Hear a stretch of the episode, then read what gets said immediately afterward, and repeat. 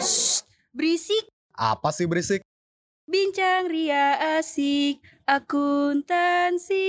Halo Sobat Akuntansi. KWU di sini. Nah, hari ini kita udah bincang-bincang ceria nih dengan saya, Sharon, dan kedua rekan saya. Aku Kian. dan aku Brahmantio. Nah, kami ini dari HMJ AFPBUB Departemen KWU. Nah, pada kali ini kita mau ngomongin apa sih, Kian, Tio? Hari ini kita ada sesi Entrepreneur Talk Me yang biasa disebut dengan ET. Nah, kalian tahu nggak apa sih ET itu? Apa tuh Kian? Apa tuh? Aku jelasin ya. ET itu sendiri adalah kegiatan kerja dari Departemen Kewirausahaan HMJA FEBUB yang bertujuan untuk mengedukasi mahasiswa FEBUB yang ingin terjun ke dunia kewirausahaan.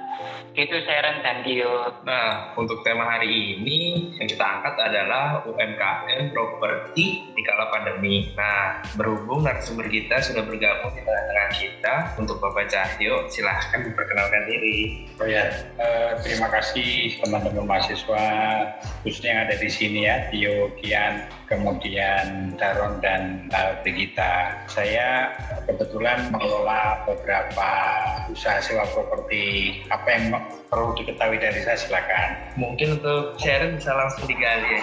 Oke, bisa tolong Bapak jelaskan secara umum apa sih usaha yang Bapak jalankan seperti lokasi, jam operasional, maupun jasa-jasa yang ditawarkan? Jadi sebetulnya usaha alasan saya mendirikan atau usaha properti ini adalah merupakan pilihan salah satu pilihan investasi. Investasi itu kan banyak. Kemudian juga saya mempersiapkan diri untuk bisa memperoleh income. Itu yang pertama. Kemudian yang kedua eh, yang saya punyai ada beberapa properti. Yang pertama itu adalah eh, kontrakan dari beberapa lokasi. Lokasi yang pertama ada di sekitar Bintaro, lokasi Bintaro 9 ya. Dan lokasi yang kedua juga ada sekitar di Bintaro 9 juga. Kemudian lokasi yang ketiga di sekitar Bintaro sektor 5 dan lokasi yang keempat ada di Kalibata.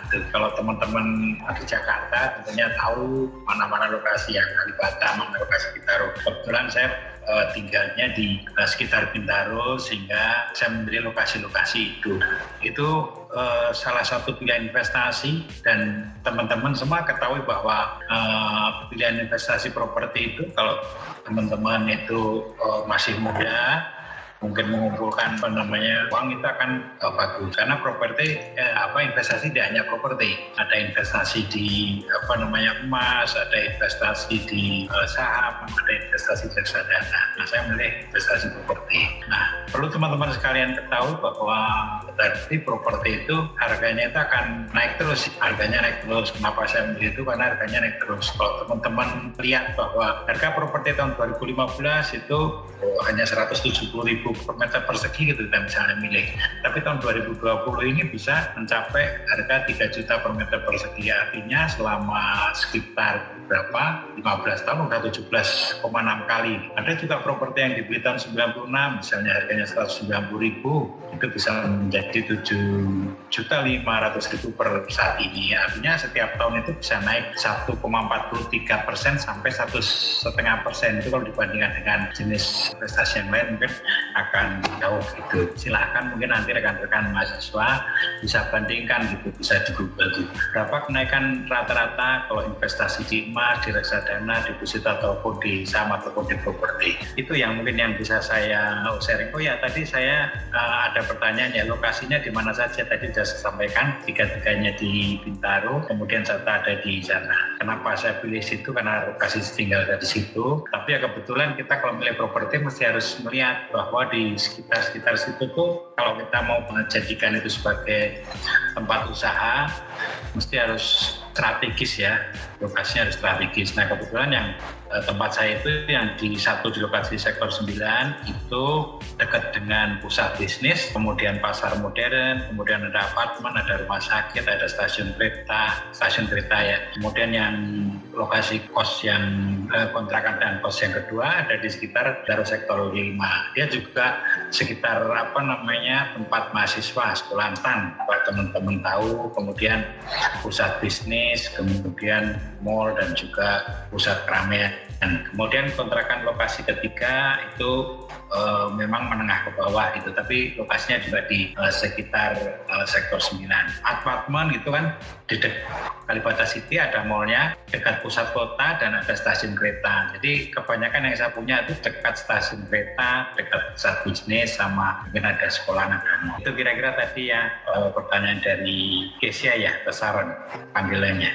Terus ada apa lagi ya tadi pertanyaannya? Baik Pak, saya ingin bertanya, saya sedikit mundur ke belakang sedikit ya Pak. Kan oh, iya. okay. dalam mendirikan suatu perusahaan itu kita pastinya membutuhkan suatu modal awal. Nah pertanyaan ya. saya itu dalam mendirikan bisnis properti ini untuk pertama kalinya dari apa ya? Kalau modal yang Bapak dapatkan itu dari mana? Oh ya, baik baik ya. Jadi modal awal memang kalau untuk bisnis properti itu uh, cukup tinggi, gitu kan? Artinya bisnis properti ada bisnis padat modal. Gitu. Nah caranya mestinya kita kita harus melihat fakta mau masuk ke bisnis itu. Kita melihat daerah yang prospektif sama juga waktu saya melihat di Bintaro itu kan ada salah satu kontrakan saya yang di perkampungan. Cuman saya melihat bahwa di daerah perkampungan itu nantinya akan dikelilingi oleh pusat-pusat bisnis. Itu mungkin saya beli di situ tapi harus bisa akses mobil akses mobil harus masuk. Kemudian setelah berkembang lagi mungkin katakan ada orang yang butuh duit gitu kan? Butuh duit pada masa pandemi ini banyak sekali orang orang yang butuh duit sehingga dia jual propertinya itu kita bisa nyari dengan harga yang relatif lebih murah. Nah memang bisnis properti kita mesti harus melihatnya uh, ke masa depan itu jauh ke depan gitu. Sama juga waktu itu saya belinya juga sudah lama-lama. Saya beli aset dulu, kemudian saya simpan, kemudian baru saya uh, bangun. Memang uh, bisnis properti adalah bisnis pada modal. Belum tanahnya, juga belum apa namanya bangunannya. Jadi kita mesti harus melihat daerah-daerah uh, yang uh, prospektif waktu itu. Kecuali kita punya modal yang cukup uh, besar. Itu cara saya untuk melakukan apa uh, di bisnis properti. Mungkin bisa dijelas, eh, jelaskan ada berapa tipe atau jenis atau kamar yang Bapak tawarkan kepada konsumen, Pak? Oh ya, terima kasih Tio. Jadi itu ada beberapa jenis ya yang saya punya. Tadi ada di empat tempat, kemudian uh, jumlahnya juga nggak banyak-banyak gitu kan di masing-masing tempat itu. Memang ada yang uh, satu tempat itu kita buat jenis kos dan kontrakan gitu kan? Karena kita ingin ngetes market dulu waktu itu karena belum tahu marketnya seperti apa. Ternyata setelah kita bangun separuh kontrakan separuh kos yang lebih bagus adalah kontrakannya. Nah kita bisa membaca situasi apa, pasar di situ pasarnya mau segmennya mau seperti apa. Nah ukurannya kalau kontrakan 4 kali 5 gitu kan? Ukurannya 4 kali 5 kalau kos 3 kali 375 kemudian ada juga kontrakan yang untuk menengah ke bawah kita punya 3 kali 7 dengan 3 kali 7 jadi sangat bervariasi. Cuman dengan desain 4 kali 5 seperti saya contohkan tadi kalau didesain sedemikian rupa gitu kan apartemen apartemen kan cuma juga kecil juga itu apartemen studio itu kecil juga.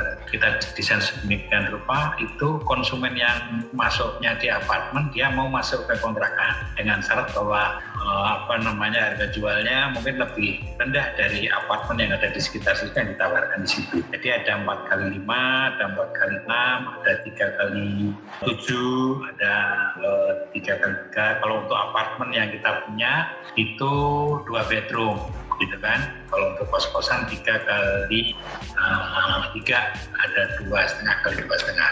Itu Tio oh ada banyak macam dan tipe-tipenya gitu ya Pak? Iya. Kalau kita bikin seperti supermarket apa namanya rumah sewa gitu ya. Supermarket rumah sewa tujuannya uh, sedapat mungkin kita bisa memahami uh, masing-masing segmen. Masing-masing segmen itu sebenarnya butuhnya apa? Dan market di lokasi itu sebenarnya butuhnya seperti apa? Kalau kita sudah memahami market kita bisa apa namanya bisa mendesain properti ataupun rumah sewa dimaksud. Oke oke. Untuk menjalankan usaha properti ini pasti kan membutuhkan karyawan ya Pak. Nah jadi saya mau tanya nih eh, kira-kira berapa sih karyawan yang uh, Bapak punya untuk merawat dan menjaga fasilitas kontrakannya? Ya, terima kasih Sarah. Jadi uh, kalau untuk kontrakan, prinsipnya kontrakan itu kan di apa dikelola oleh masing-masing penghuni kontrakan ya. Jadi sebetulnya kita nggak membutuhkan maintenance yang harus membersihkan setiap hari dan sebagainya. Artinya lebih mudah gitu. Biaya perawatannya juga dirawat sendiri oleh si pemilik kontrakan. Mulai dari ya bersihin keuangannya sendiri, kemudian ngurus airnya sendiri, ngurus listriknya sendiri karena masing-masing dipasang listrik gitu ya. Untuk kos-kosan memang membutuhkan apa uh, sedikit effort untuk kebersihan karena begitu kebersihannya menurun karena yang dipakai di lokasi-lokasi umum atau area bersama itu akan kelihatan bersih. Intinya kalau kontrakan lebih bebas, artinya lebih minim pengelolaan kalau kos lebih membutuhkan. Jadi saya punya satu orang yang tetap dan dia berputar dari satu tempat ke tempat lain.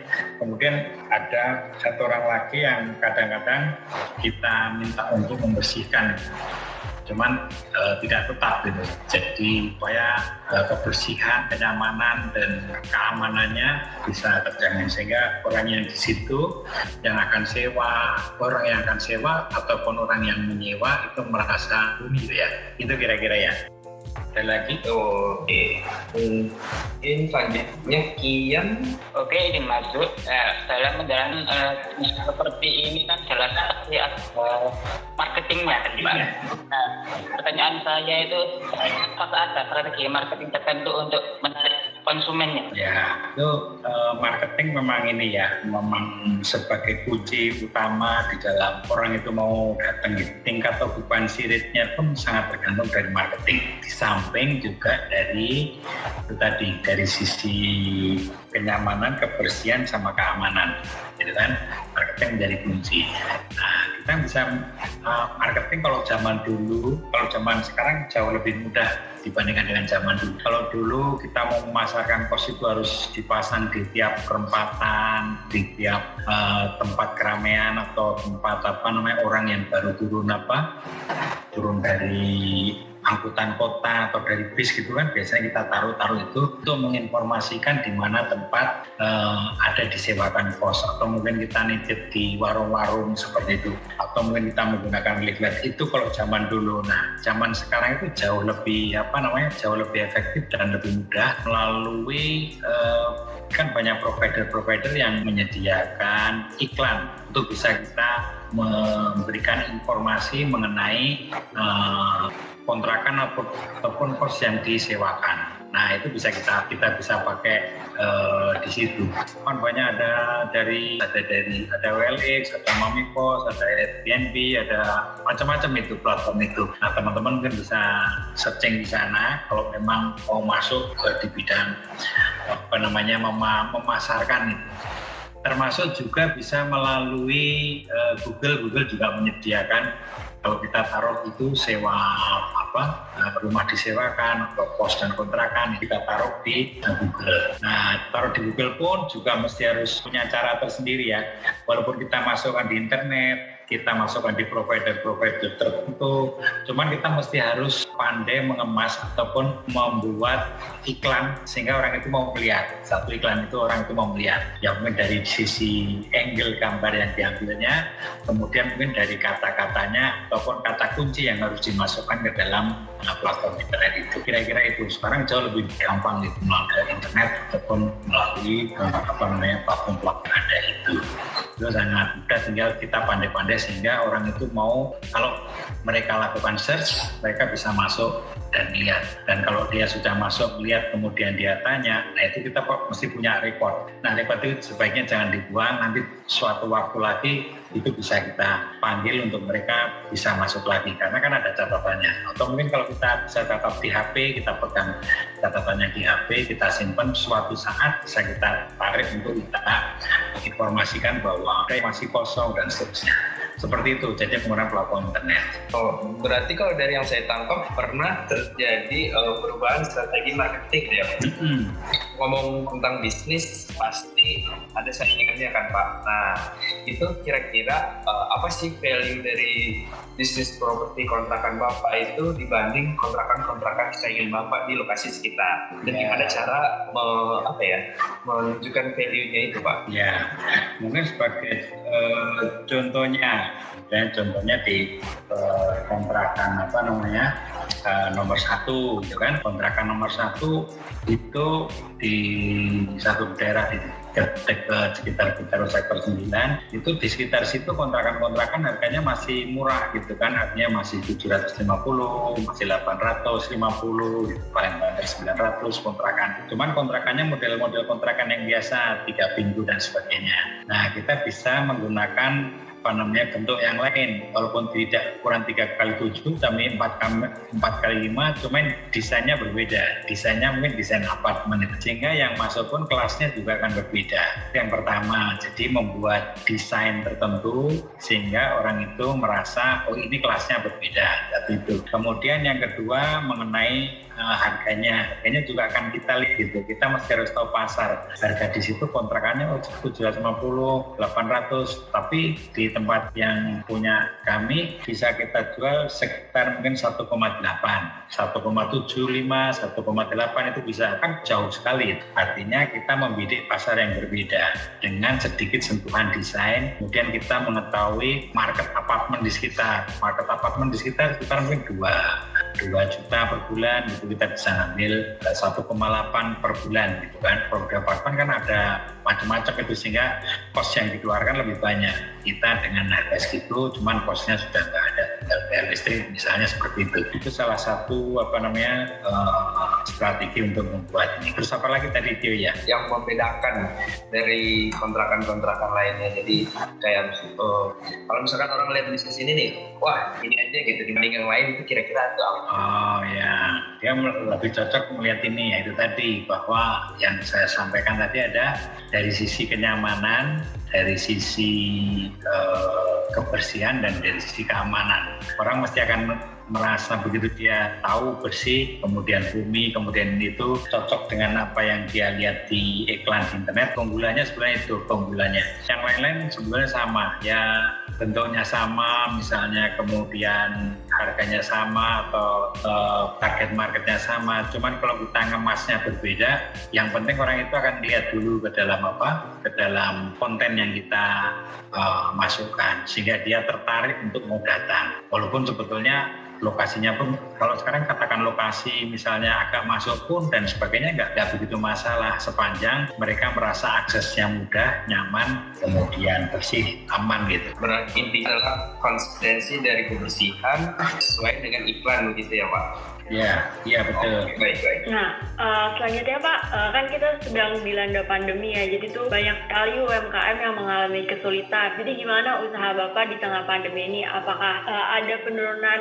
uh, pelanggan yang mengontrak di tempat Bapak atau bagaimana? Ya, terima kasih Sarah. Jadi kalau uh, apa namanya penurunan pelanggan otomatis kalau masa pandemi pos untuk mahasiswa kontrakan lokasi dua ya yang ada di mana kontrakan dan pos lokasi dua yang ada di dekat stan itu di Pondok Aren itu dia memang uh, daerah sekitar situ kosong semua uh, kontrakan itu kalau untuk mahasiswa. Cuman kalau sebetulnya kalau market kita pasang tuh pegawai itu mestinya masih bisa gitu. Artinya karena desainnya yang lokasi yang kedua itu hanya untuk mahasiswa gitu kan dan belum memenuhi standar. Sehingga di situ agak kosong gitu karena sebagian besar adalah mahasiswa. Namun kalau yang untuk kontrakan lokasi satu itu yang di sektor 9 itu relatif penuh terus itu bahkan masih banyak dosen tanya gitu walaupun sudah sudah terisi penuh. Itu kira-kira apa namanya. Jadi kalau menurut saya sih kebetulan kalau tempat saya itu karena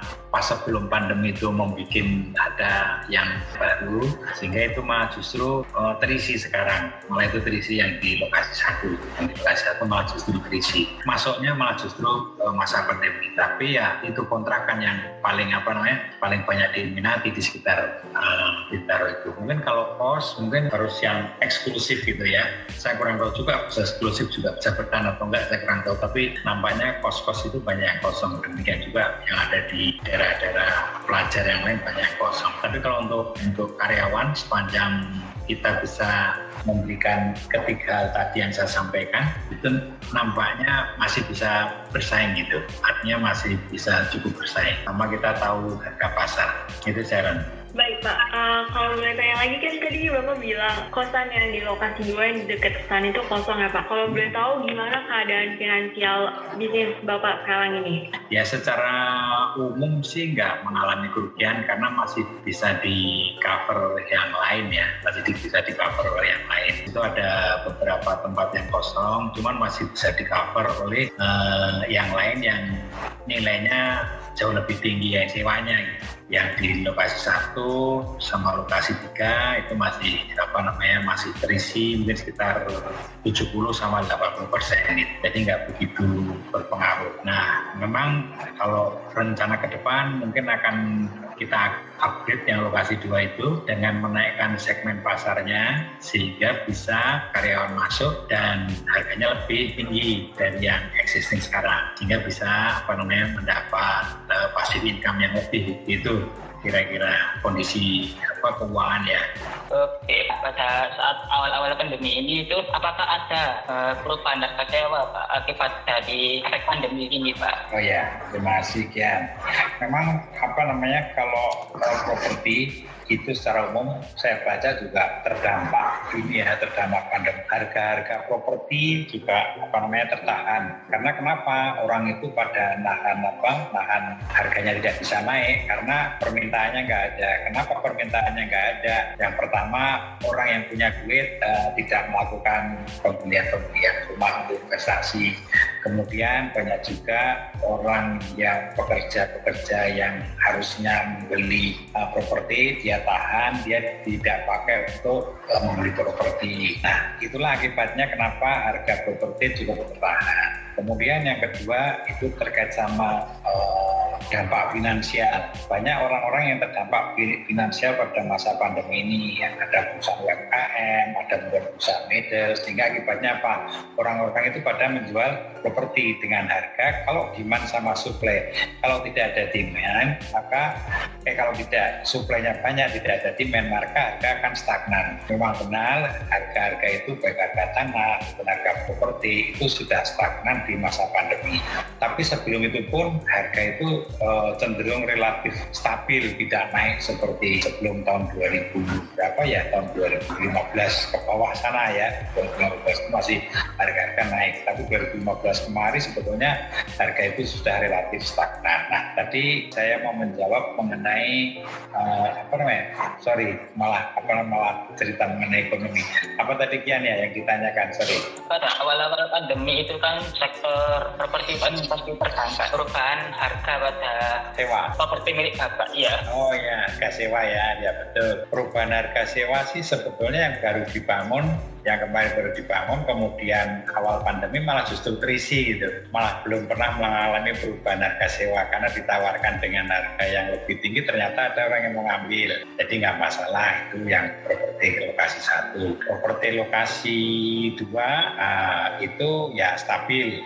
Tetap aja walaupun ada yang banyaknya kosong. Kemudian properti lokasi tiga itu uh, harganya tetap stagnan, tidak naik, tidak turun yang untuk kelas menengah ke bawah. Kemudian untuk apartemen itu juga uh, menurun. Dia harganya, agak berbeda dengan pada saat sebelum pandemi karena marketnya juga udah turun. Jadi kan uh, apartemen itu ada furnish and furnish itu. Kalau ditawarkan di harga tertentu itu misalnya katakan dulu bisa per bulan 3 juta gitu, ini per bulan dua setengah gitu. Mungkin udah agak susah. Jadi kita harus switching. Lebih sudah dari dua setengah. Cuman biaya-biaya lain misalnya IPL-nya kemudian biaya-biaya lain bisa kebebankan kepada si uh, penyewa. Jadi seolah-olah harganya turun padahal ada sebagian yang dibebankan kepada si penyewa. Jadi memang strateginya harus diturunkan karena market semuanya sudah menurun gitu itu dia oh berarti untuk melihat harga itu harus melihat pasar seperti itu ya Pak kalian saya ambil kesimpulannya. Ya. uh, mungkin bisa diceritakan kan ngomong-ngomong tentang pandemi ini kontan cost apartemen itu pasti kan dalam melayani konsumennya si pelanggan itu akan datang dan melihat unit itu. Nah kira-kira itu ada perubahan nggak sih dalam pelayanan menerima konsumen yang mungkin di karyawan yang harus menggunakan masker atau disediakan sabun di kontrakannya atau di apartemennya kayak gitu Pak? Kesehatan tetap uh, kita jalankan yang untuk bertemu, kemudian kalau misalnya karyawan mau bertemu atau mungkin kita sendiri yang mau bertemu sama calon penyewa itu uh, tetap uh, memanfaatkan menggunakan masker, menjaga jarak, dan selalu apa semprot pakai sanitizer itu tetap kita jalankan apalagi di masa pandemi ini Tio. Oke baik. Untuk karyawannya kan berarti karyawan itu yang paling sering bertemu dengan si pelanggan ya. Nah itu kira-kira ada treatment sendiri nggak sih untuk si karyawan itu biar dia tetap menjaga protokol-protokol kesehatan di situasi pandemi yang dia ya. notabene sering bertemu kan seperti itu. Kita minta untuk selalu itu pakai masker, kemudian kita uh, minta untuk bawa apa hand sanitizer, kemudian tetap jaga jarak. Artinya protokol kesehatan sesuai dengan anjuran pemerintah itu coba semaksimal mungkin kita lakukan. Gitu Tio. Nah oke okay, Pak. Nah selanjutnya ini Bapak kan selaku pebisnis sekaligus pemilik usaha properti ini. Jadi bagaimana pandangan Bapak mengenai uh, pandemi yang sekarang sedang berjalan ini? Apakah dijadikan tantangan atau hambatan dalam menjalankan usahanya? Iya, jadi ya memang uh, merupakan tantangan ya tapi tetap optimis lah artinya walaupun ekonomi menurun, kemudian daya beli penyewa atau daya, beli masyarakat yang mau melakukan sewa juga menurun. Tapi kalau itu merupakan kebutuhan pokok, itu mesti para penyewa itu juga akan memilih-milih lokasi ataupun memilih tempat itu sesuai dengan keinginan mereka artinya sesuai dengan ekspektasi mereka. Kalau saya melihatnya ya tiga tadi bahwa kenyamanan, kebersihan sama keamanan itu mungkin yang utama. Di samping pembandingnya adalah harga. Jadi memang merupakan satu tantangan. Tapi saya optimis bahwa kalau kita bisa melakukan itu, bisa ngambil peluang di sana, akan tetap bisa berjalan dengan baik. Sama saja misalnya bisnis-bisnis yang lain ya, bisnis apa, misalnya penjualan ban, penjualan ban uh, mobil atau penjualan ban motor itu secara keseluruhan kan mungkin uh, menurun gitu. Tapi ada juga eh, apa namanya usaha-usaha semacam itu yang malah justru menunjukkan apa namanya kenaikan. Memang pada awal-awal pandemi itu biasanya shock dulu ya, turun dulu gitu, turun dulu, kemudian habis itu dia naik lagi, bahkan naiknya itu lebih dari yang sebelum pandemi gitu. Kalau itu mungkin dilakukan secara konsisten dan itu merupakan kebutuhan gitu ya. Memang kalau untuk bisnis-bisnis yang terkait sama pariwisata, perhotelan mungkin akan sangat terpukul menurun gitu. Tapi ya kalau itu merupakan kebutuhan agak primer gitu, agak primer itu saya rasa mungkin bisa apa? Bisa masih bisa bertahan asal kita menyediakannya sesuai dengan ekspektasi dari pelanggan. Itu saran ya. Oke Pak, apakah Bapak merekomendasikan orang-orang yang ingin mencoba membuka usaha di tengah pandemi dengan bisnis properti seperti ini Pak? Ya, kalau punya cukup modal atau mungkin sudah punya lahan atau mungkin malah justru sudah punya bangunan kos gitu, mungkin saya rekomendasikan tinggal tadi melihat potensi pasar ataupun segmen target pasar mana yang mau diambil. Gitu. Kita mesti harus pandai-pandai melihat target ataupun market yang tersedia di lingkungan properti yang akan kita jual tersebut atau akan kita sewakan gitu. Itu sih uh, memang bisnisnya cukup uh, menantang. Cuman kalau memang itu marketnya adalah mahasiswa semua gitu kan, di dekat situ hanya ada mahasiswa, kemudian kita punya kos ataupun mendirikan kos mahasiswa untuk saat ini mungkin juga belum gitu. Karena investasi itu juga nggak akan kembali. Karena ini juga ya investasi uh, properti khususnya semacam kos-kosan, kontrakan itu yang padat modal. Saya sampaikan bahwa itu investasinya cukup banyak di sana.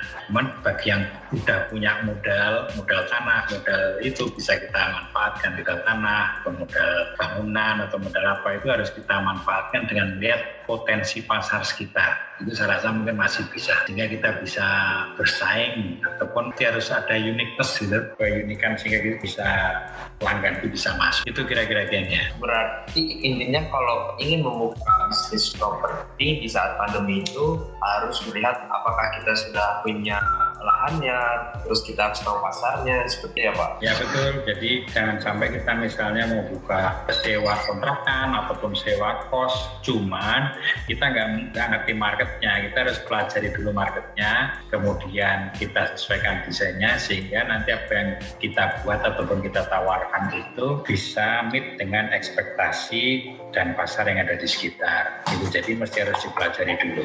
Itu dia. Oke, mungkin saya mau tanya ini Pak. Eh, tadi kan ada di berbagai lokasi, ada di berbagai jenis. Nah itu kira-kira rencana ke depannya Bapak masih mau ingin menambah di lokasi lain atau mungkin merenovasi menambah unit yang sudah ada itu gimana ke depan Pak untuk bisnis Bapak sendiri? Ya, sebetulnya kalau setelah saya coba pelajari dan e, menurut pengalaman yang ada bahwa lokasi-lokasi saya itu sangat cocok untuk e, kontrakan. Kalau dia tidak dekat dengan ini kita dengan kos ya ini dekat, dengan sekolahan sangat cocok untuk kontrakan. Karena di terhadap kontrakan itu sangat tinggi. Jadi saya punya rencana mungkin kalau ada rezeki akan yang dulunya mungkin ada sebagian kos akan kita ubah menjadi kontrakan untuk menuju kontrakan karyawan dengan segmen yang lebih tinggi sehingga ada income yang lebih tinggi. Terus yang kedua yang mungkin sekarang kos kalau kita upgrade menjadi yang lebih bagus kemudian masih bisa narik atau tidak kalau masih bisa narik kita